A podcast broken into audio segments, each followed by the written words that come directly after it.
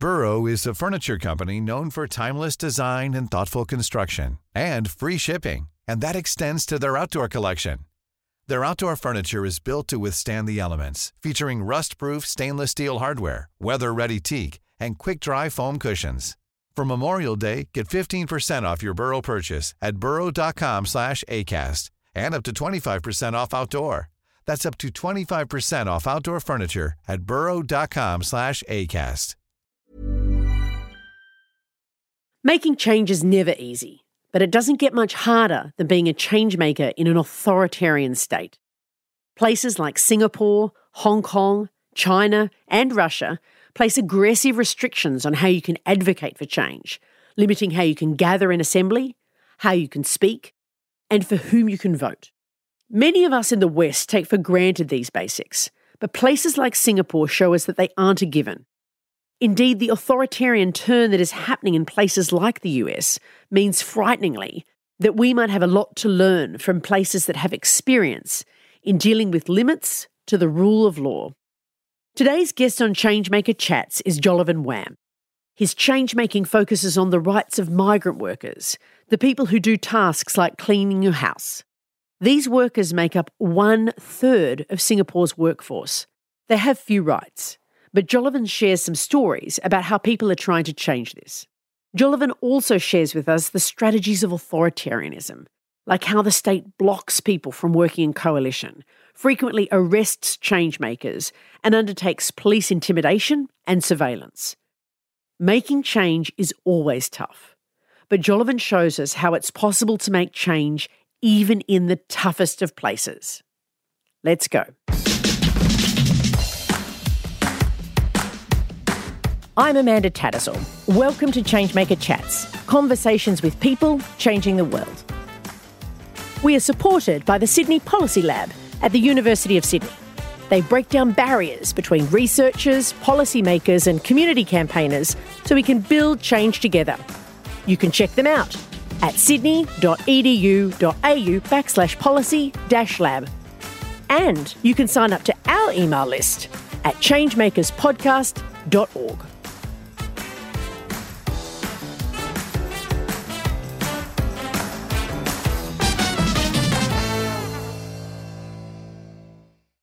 So, you're all set? Yes. Okay, cool. So, what do you do that makes you a change maker? Um, my background is in social work, so that's what I studied at university. So for the last 15 years, I've been a social worker and a migrant labor activist for low-wage migrant workers in Singapore. And um, I and the organization that I'm associated with, it's called Home. It runs shelters, help desks, legal aid programs, and we do campaigns on behalf and together with um, migrant workers. So, migrant workers in Singapore they face pretty appalling conditions. Um, domestic workers, for instance, are not protected by labor law at all. Yeah, they're not protected by labor law at all. So, if so, they don't have mandatory days off. Um, they don't at have, all. No days off. So they they sort of need someone to campaign for the weekend. Yes, that's right. That's so, you. yeah. So so I was involved in a campaign to get the day of legislation enshrined into the um, into our books, and um, we were able to do that. But unfortunately, the law that got um, passed allows for employers to pay these domestic workers in lieu of their day off. Ah, oh, right, great. and this this means that you can pay them just like twenty dollars, Singapore oh, no. twenty dollars a day. Yeah, so you can get the domestic worker to sign off all of her day offs for an entire contract by just paying her eighty dollars a month extra. Oh gosh! So this is just one of um, many abuses that domestic workers in Singapore um, suffer from. They don't have statutory public holidays, sick leave, annual leave. There are no limits to their working hours and many of them are not even allowed to leave the house or use their mobile phones. So they're practically like slaves. Yeah. Uh, trapped in their employers' homes. Yeah. And I don't think many people, well, certainly I don't uh, know very much about the situation of migrant workers in Singapore. How many migrant workers are there in Singapore? Well, there are approximately um, 1 million of them. So they make up one third of Singapore's workforce. So we're a small country of um, f- about 5 million people. and um, 3 million are Singaporeans. So about 1 million are low wage migrant workers. So they can be found not just as, so they're not just domestic workers, but they're also construction workers. They work in the ports, in the marine industry, in the services sector. So if all of our migrant workers went on strike, the entire Singaporean economy collapses. Yeah, the, we are so dependent on their labor to keep the econo- economy going. Wow, but their conditions are sort of akin to that of slavery. Yes, they are. We don't have minimum wage and there's no anti discrimination legislation. So I have met Bangladeshi workers who are just paid $1.50, $2 an hour. And this is in a country Oh where God. the cost of living is one of the highest in the world. Yeah, and this is it's perfectly legal yeah, for workers to be paid this amount because the government says, well, these are con- these are contractual. It's a willing seller, willing buyer kind of market. So if the worker is willing to accept that, then who's to say that um, um, he shouldn't work in Singapore for that wage? And has this changed? Like, have there always been a large number of migrant workers in Singapore, or has this been a, a sort of a, a rapid increase in the number of migrant workers? And there has been a rapid increase in the last 15 years or so. So we've always had low wage migrant workers in Singapore. It's just that um, increasingly, as um, locals started to shun these jobs, there was a need to bring in migrant laborers to fill up these vacancies. Yeah, because many locals don't want to do these kinds of back-breaking jobs anymore as the population gets more educated and more middle class. So, so these men and women are brought in to basically take up these jobs that nobody wants. So there's a second thing that I think is pretty interesting about you, which is so you're being an activist in Singapore. That's right. Right. So tell us a little bit about how how that goes. Like what is it like? I mean, it's not like being in Australia, which has a whole bunch of you know, civil rights and protections for doing certain sorts of free speech and freedom of assembly. What is it like to be a, an activist in a place like Singapore? What are some of the risks you take in speaking out? Um, there are severe constraints for activists in Singapore. Um, myself, I I face eight charges um, by the Singapore government, and I've just been found guilty of one of the charges that they've slapped on me, and that is for scandalizing the judiciary.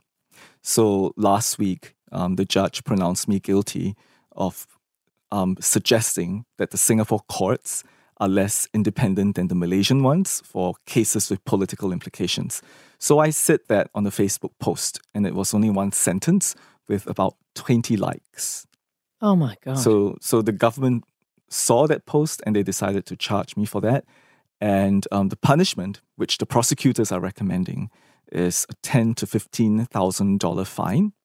And if I don't pay that fine, it's between two to three weeks in jail. And I also have to pay eight thousand dollars for the prosecutor's costs.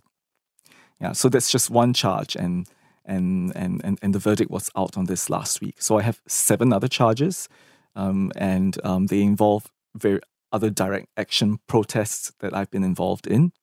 Um, one of which was for a convicted drug trafficker who was facing the death penalty. So in Singapore, you can be you can you face the death penalty if you traffic drugs. And what I did at the time was to co-organize um, a candlelight vigil for this man outside the prisons, and about ten to fifteen people came for this event.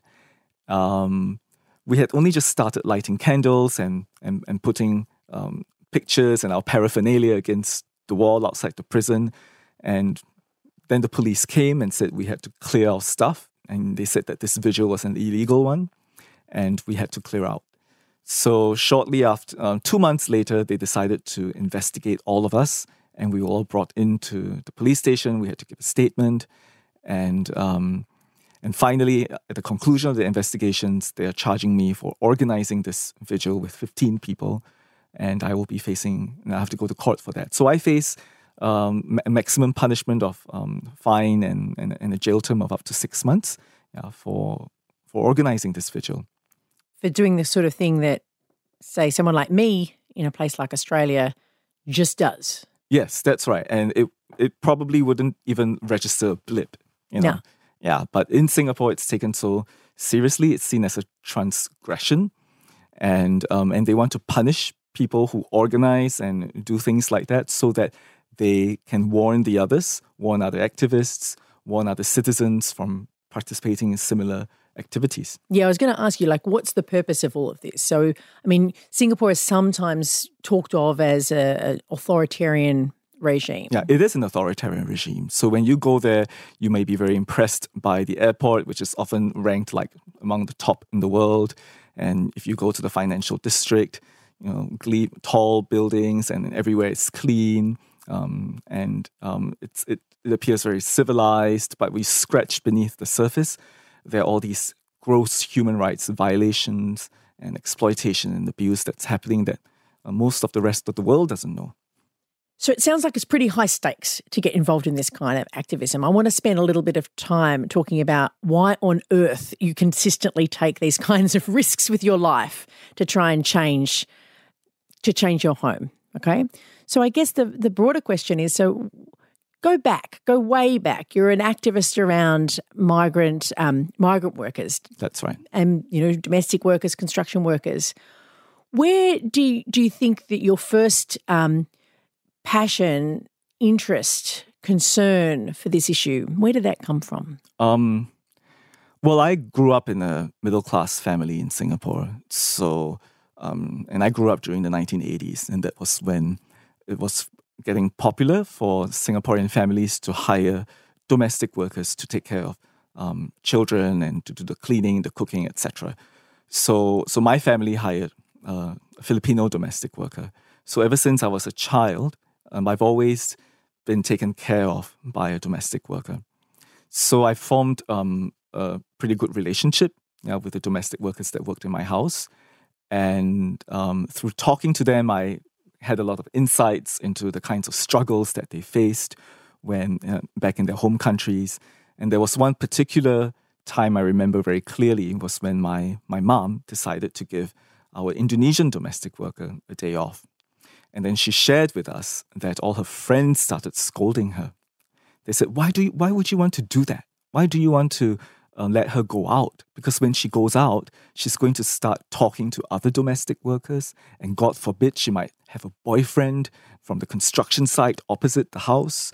And if uh, and and then she starts, and then when she gets into trouble, she's going to um, climb all over your head and and give you attitude and her oh work will God. start to slacken and then she will and then she will start agitating other domestic workers to have days off and all this she is like going be to a affect person right my god so so there was this scaremongering going on among my my wow. mother's friends yeah. yeah and and i remember as a child when i was listening to that and i could feel just how innately unfair and unjust that was and i thought to myself you know i hate to go to school every day, Mondays to Sundays. So why would I expect our live-in domestic worker to want to work for us every day of the week?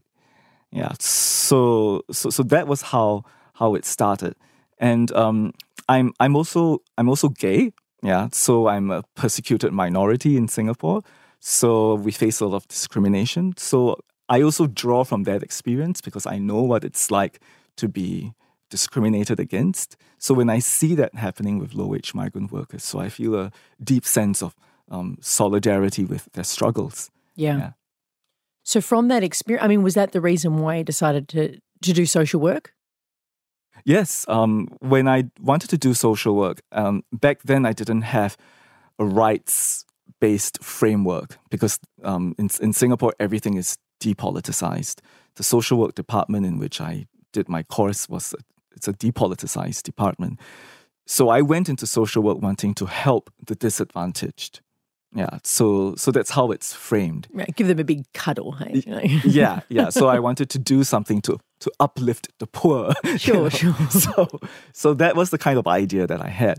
But as I started providing assistance, doing casework, and meeting other social workers and activists from the region internationally, and then that was when I had I started to develop a, a vocabulary and a broader framework about what my role is um, in, in, in, in organizing the migrant labor community, doing advocacy and, and providing assistance. So, how would you describe that new language that you started to land on? Yeah, so so they're not like so. So I started to understand that um, those who are poor and oppressed, they're not like down there for you to um, give a rope and to pull them up. Mm. Yeah, but it's also it's it's a process of um, empowering them um, with their rights, um, struggling and fighting with them in solidarity rather than just for them alone. Yeah, so so this is what I started to understand in terms of what I could do as a social worker to ensure that their rights are being upheld. Mm. Were you doing any reading at the time? Like, do you remember, um, like, what helped you shift from that idea of being a sort of a sort of service client relationship to being a sort of peer to peer solidarity relationship? Was there something that really triggered that for you? Um, not in particular, but I think it was a gradual process of just talking to people and meeting uh, other community organizers and activists. Yeah, but having said that, it is very difficult um, to to organize migrant workers in Singapore because of the huge restrictions um, that they face. For instance, um, they can't form their own unions or their own associations. And um, if they do, they run the risk of being deported. And they can't, they even find it difficult to speak up for their own rights in the media or to, or to give a public statement or to make a comment or to criticize government policy publicly. Because when you do that, you are seen as creating trouble.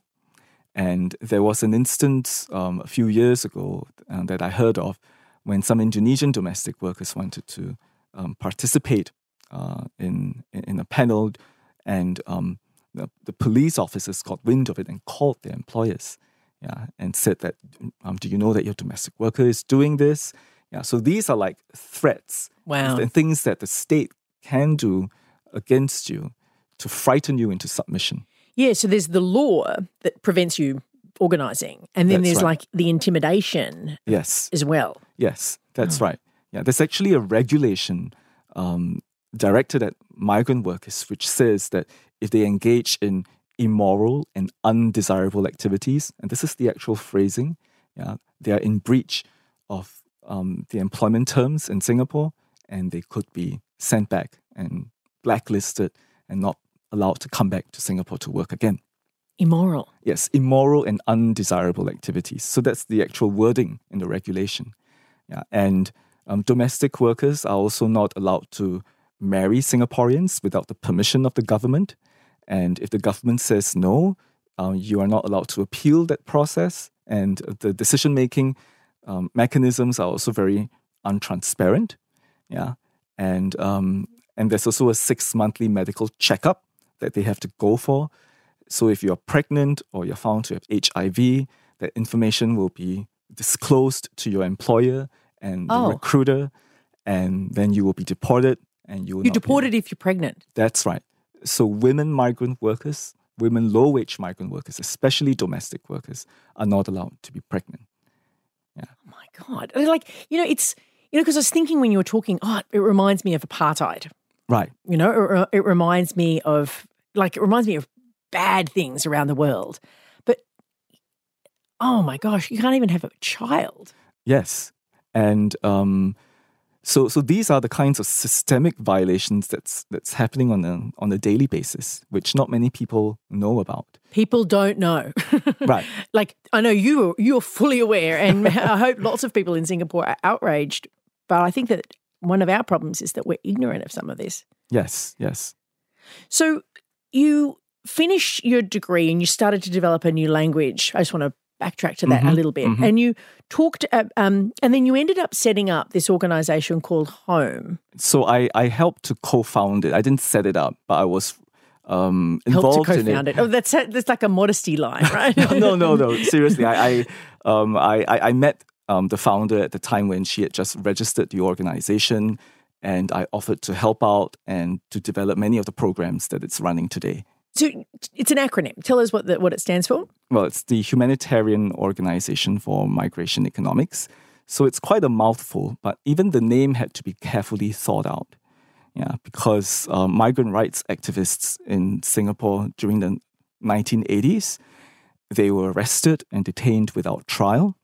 And the longest political prisoner um, who was arrested and detained was um, was tortured and imprisoned for two years. Yeah, so she was so. So you knew this before you said this. Help get involved, yeah. Yes, I, I I knew it. I knew about it. So, like, can we just stop for a second and go? So, what, what, how did you handle the fear that that could happen to you? Um, I don't know. I guess maybe I was um, naive at the time, or I didn't think it would happen to me because it was like 20 years ago.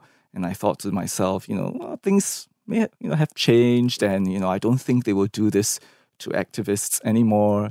And um, but I was driven by a, a sense of purpose, and I thought, you know, if I were to keep censoring myself and and get scared of like shadows in the Yeah. corners, you know, then I'll never get anything done. Yeah. So I felt that it was important for me to act by my conscience and to stand up for values that I believed in. Mm-hmm. Yeah. And so the the name, um, like when I look at the name, like the actual words in the name, not Yeah. home, but the words in the name, I sounds like a think tank almost. You know, Right. like it's sort of abstract and Right, and, and yeah. separate. Um, your was it were all the people who set it up were they Singaporean? Yes, yes, those who set it up at the time were Singaporean and permanent residents. So the name is um, it's deliberately um, kept kind of innocuous. Yeah, so it's like we call ourselves humanitarian. Yeah, because we understood that to give a political character yeah, to the work and the organ and and, and to the organization would prevent it from being registered. And, and in fact, when the organization was registered, we were told very specifically that we could not engage in union or union like activities. And if we did, uh, we run the risk of um, violating our, our organization's constitution, uh, and we could be penalized for it. Yeah, wow. So how did you start?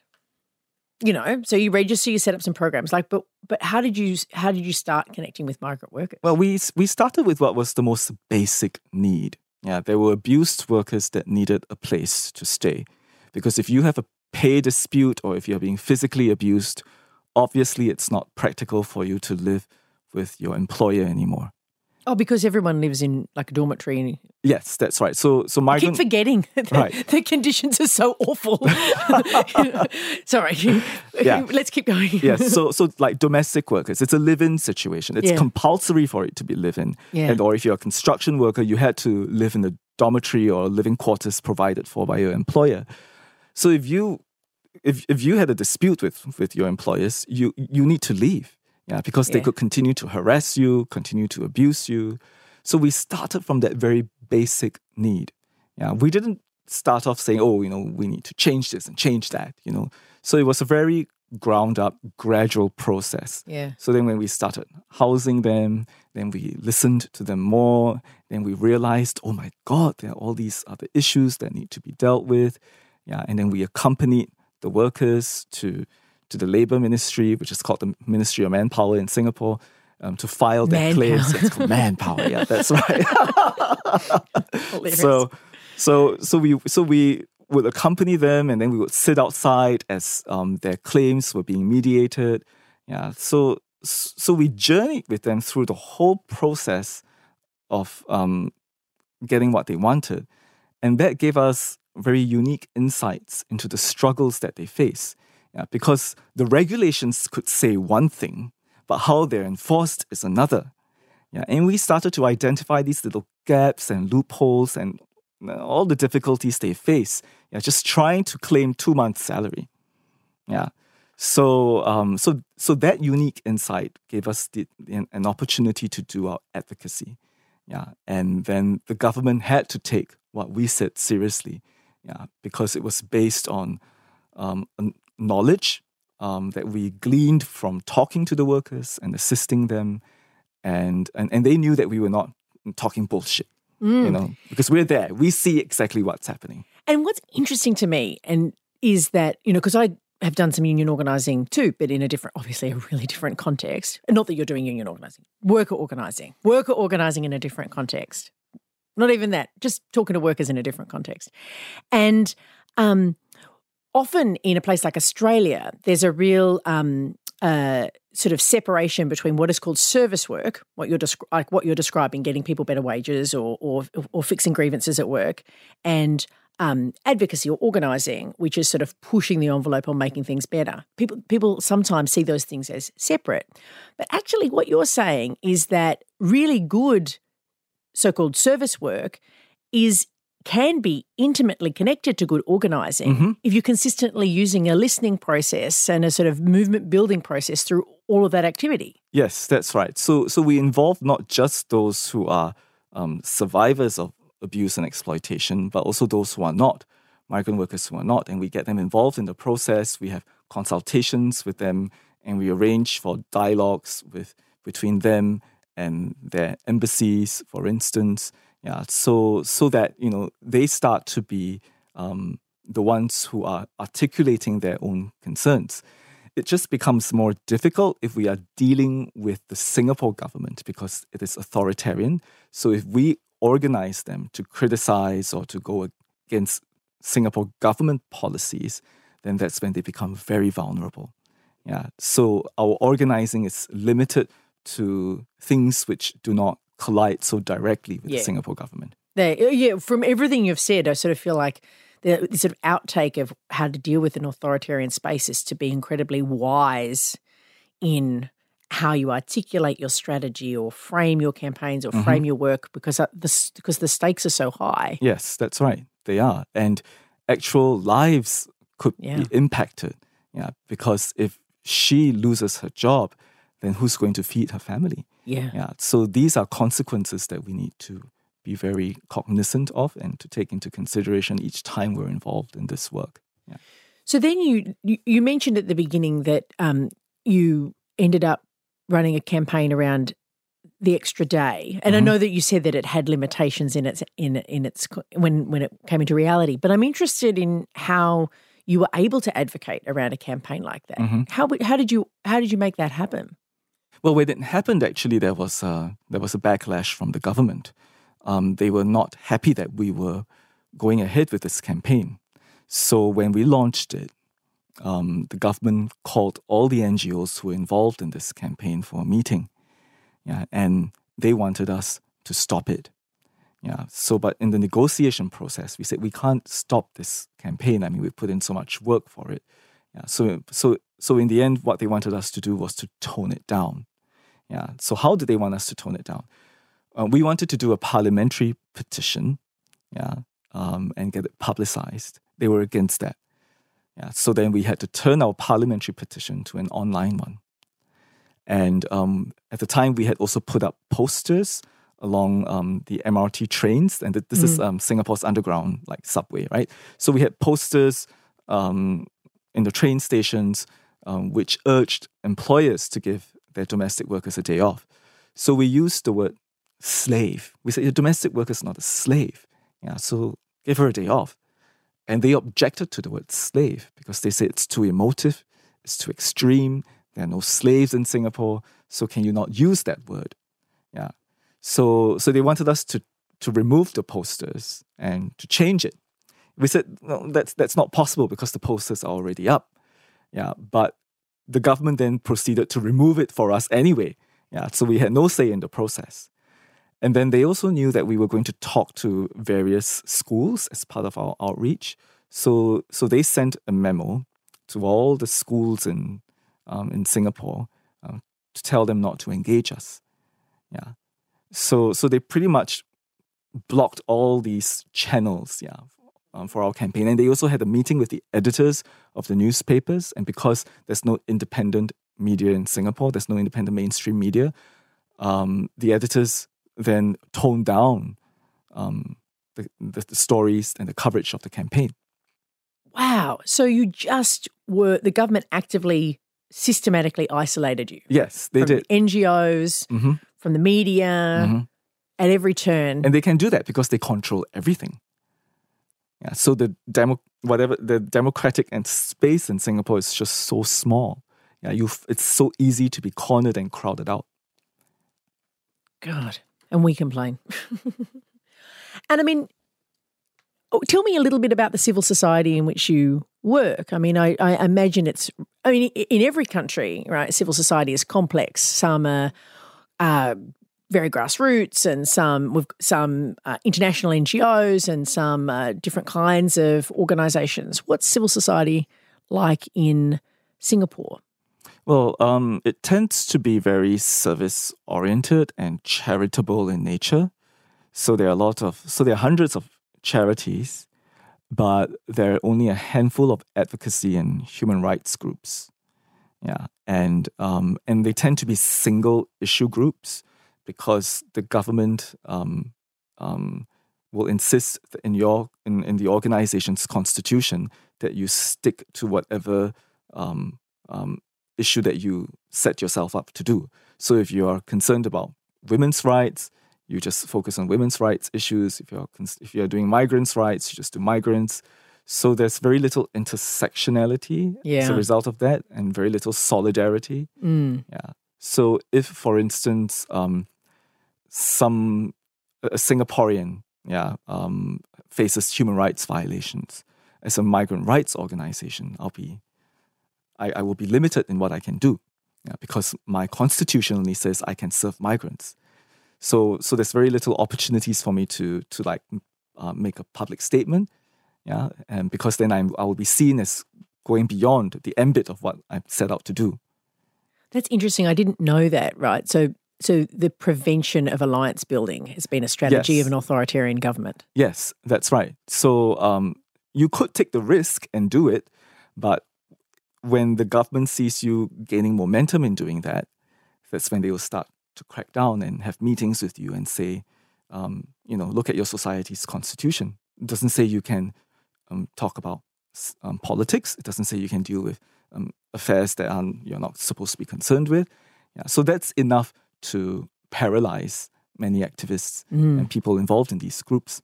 Mm. Are they fake NGOs? Oh, yes. Yes, definitely. All authoritarian countries have fake NGOs. They're called gongos, right? Government organized NGOs.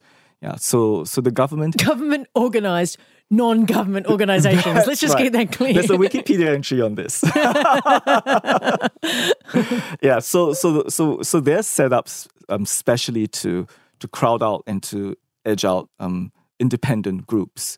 Yeah, and it's easy for them to do that because they have the government's backing, they have the resources, they have the, the funds.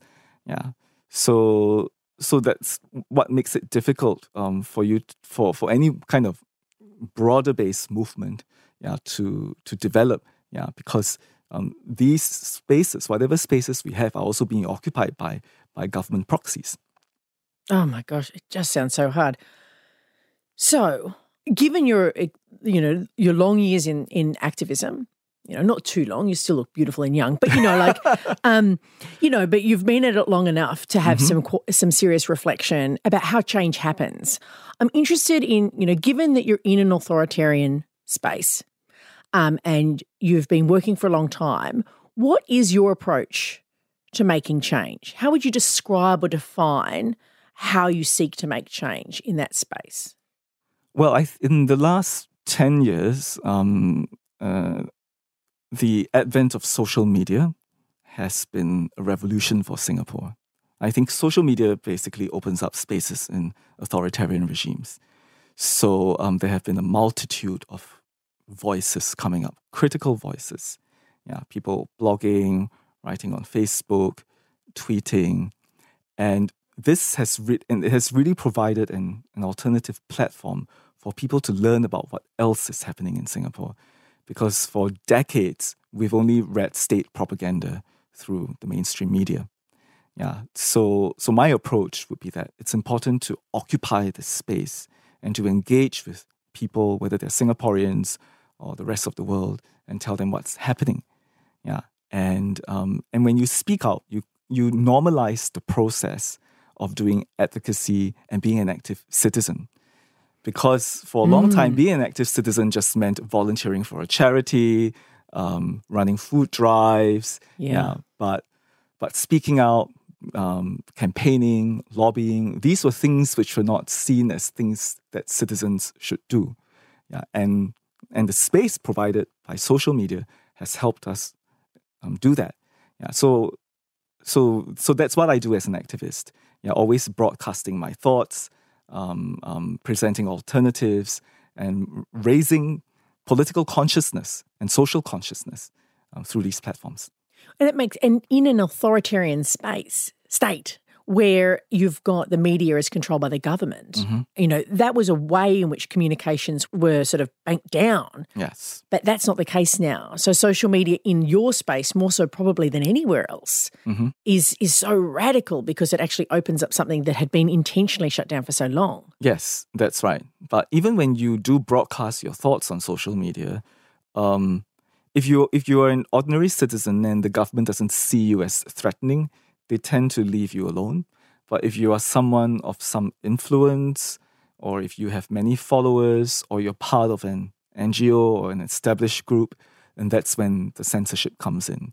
That's when they will start calling you, asking you to come for meetings, and saying, "Why did you say this? um, why do you say it in this way? This is not true. Yeah. And it's also possible for the government then to talk to um, people who fund you and say that, you know, we're not happy with this organization. We don't like the way they do things. You should consider putting your money somewhere else. Yeah. So these are the kinds of behind the scenes oppression. So while the government doesn't actively, like, you know, like in Vietnam or China, you know, arresting dissidents on a daily basis and then torturing them in jail. Well, the, the Singapore government doesn't do that.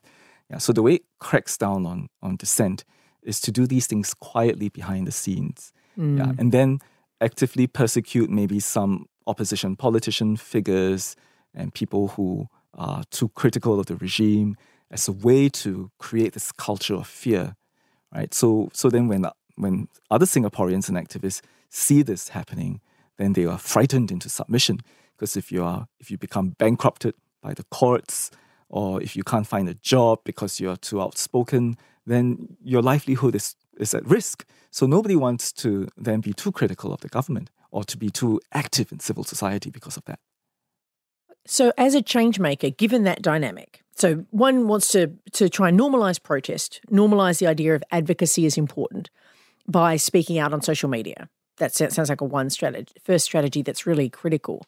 But then you're describing that you're doing a dance between being sufficiently critical, but not so critical that you're immediately cracked down on. Mhm. How do you do that dance? Like, what are the strategies you use to sort of make that work?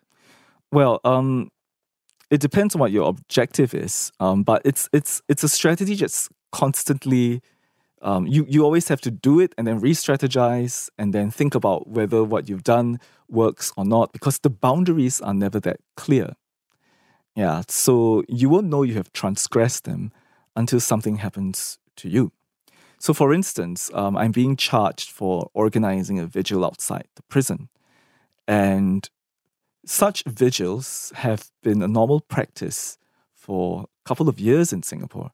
Yeah. So the person that I co-organized the vigil that I'm currently being charged for had been involved in other vigils in the past. And but the Singapore government didn't decide to crack down on them. Yeah. It's just that when I co-organized this one um, together with her, they decided to charge me. Yeah. So so the law is there for them to use against you, but they will be very selective as to when and who to target. Uh, arbitrary. Yes, you'd it's call it. arbitrary. Exactly. Arbitrary. That's the word. God. So, when you're doing your advocacy, are there ever any mass gatherings or are things done in more small groups? Like, how would you conceive, how do people sort of go about, like, how, how, how do you do your politics Right. in, in this space? Okay, so if you organize a petition and you share it online, people are uh, usually happy to sign. Those who are not scared, yeah, they'll be happy to sign and put their name to it. Um, there's also a, a little park in Singapore. It's it's our own version of Speaker's Corner. That's the only place where you can do a protest. Yeah, so if you organize uh, a protest there, some people will come and then um, they will participate in it. Um, and you can run online campaigns. Um, you can um, lobby um, government officials or even talk to your MPs if if you are able to get access to your MP. Um, so so these are the various ways in which advocacy is done in Singapore. Yeah, it's just that you just need to be careful how you package it, um, how um, the tone of your of your petition, for instance, or the statements that you issue. Um, it shouldn't be too too critical because if it is, then um, the the establishment or the government may not want to listen to you, or or they might um, decide to um, um, do backdoor um, things, which I was telling you about, you know, all the stuff about cutting off your funding and all that. Yeah, so so it's not that you cannot participate in activism or advocacy. You can, but it has to be uh, done in a way that the government approves of. Mm. So it's usually um, it cannot be too critical. It has to be kind of toned down and respectful. Yeah. Do you think you're going to be able to change it? Well, yes, I, I think it can happen. Yeah, definitely, and it will happen. Um, it's just a matter of time. And um, people like myself and other activists and citizens, right, just speaking up and slowly opening up that space. Yeah, the reason change doesn't happen now is because the level of political consciousness is very low. Yeah, so we should so we should occupy those spaces which are independent and amplify and keep repeating our messages and talking, and slowly the consciousness builds up, and then that's when um, the change will will slowly happen. Yeah, and also supporting one another, supporting opposition political parties, supporting other groups um, who are working on um, issues like discrimination and amplifying their voices. So I think when we do that, the gradual process, that's how we slowly build a movement. Yeah, and also forging ties with activists overseas, trade unions overseas, because you know it's a globalized world, right? When we keep talking about globalization and all that, yeah. So and it's true, a lot of our fates are are interconnected. Yeah. Yeah, for, for certain, part of the Australian economy is deeply interconnected with Singapore. Yes. So there's a, there's a sort of dual interest in trying to make that space a better place. Yes, yes, that's right. Yeah. So if there's once, is there a striking lesson? You know, you've been a uh, involved in deeply involved in change making for quite mm-hmm. a long time since 2004 deeply involved in home um, is there a striking lesson from your work that stands out that others could learn from i think you need to I think reflection is important, talking to people, um, because activism is a lot of it's about values, about the kind of society and the world that you want to see. Yeah. So, and we can't do this on our own. And we also need to clarify what we believe in, what we stand for. And in the process, especially if you're working in an authoritarian context, um, what are your fears? Where are your boundaries? And we need to have an honest conversation with ourselves and also with each other about that. Yeah, because once you you know what you stand for, uh, what are the risks that you can take, where your boundaries are, then you'll be able to survive as an activist um, in Singapore. And it's also important to, I mean, for me personally, I, I, I like to look at the light and humorous side of things. Yeah, and humor is important if you want to survive in activism yeah, because there's just so much bleakness and and you know, uh, oh, you know, the problems of the world kind of thing, you know, and like oh, the burden, you know. So, so it's it's easy to to to get into that, yeah, and to feel low and down, mm-hmm. yeah. So, so I've always found that being able to laugh at even like the cruelest things that have happened, or to have an ironic um, take on things, and yeah, all, all that helps in in coping and also building solidarity with one another because when you share these stories you have you know you you you build camaraderie and i think that's that that's so important because um, um, I mean, human beings. I mean, we can't survive on our own, and um, we only make change if we do it together. Yeah. So community building, getting to know one another, supporting one another. I think we cannot underestimate that. Yeah. What a wonderful place to leave it. Thank you so much. Thank you. Changemaker Chats are hosted by me, Amanda Tattersall. Remember to subscribe to this podcast to catch all our episodes. Our Changemaker Chats are produced by me. Our audio producer is Jules Wookera. Our sponsoring organisation is the Sydney Policy Lab at the University of Sydney. They break down barriers between researchers, policymakers, and community campaigners so we can build change together. Check them out at sydney.edu.au backslash policy dash lab. We are also supported by the Halloran Trust, based at the University of Sydney. like us on Facebook at Changemakers Podcast, and check out changemakerspodcast.org for transcripts and updates on all our stories. And don't forget to register for one of our masterclasses if you want to take a deeper dive into the art of changemaking.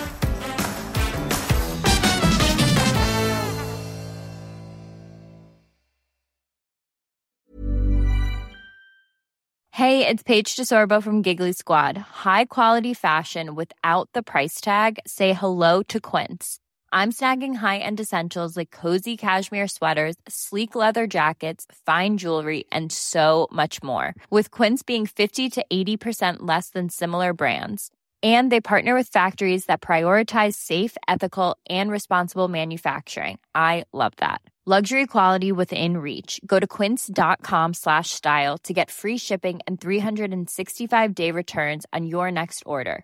Quince.com slash style. Planning for your next trip? Elevate your travel style with Quince. Quince has all the jet setting essentials you'll want for your next getaway, like European linen, premium luggage options, buttery soft Italian leather bags, and so much more. And is all priced at 50 to 80% less than similar brands. Plus, Quince only works with factories that use safe and ethical manufacturing practices. Pack your bags with high-quality essentials you'll be wearing for vacations to come with Quince. Go to quince.com/pack for free shipping and 365-day returns.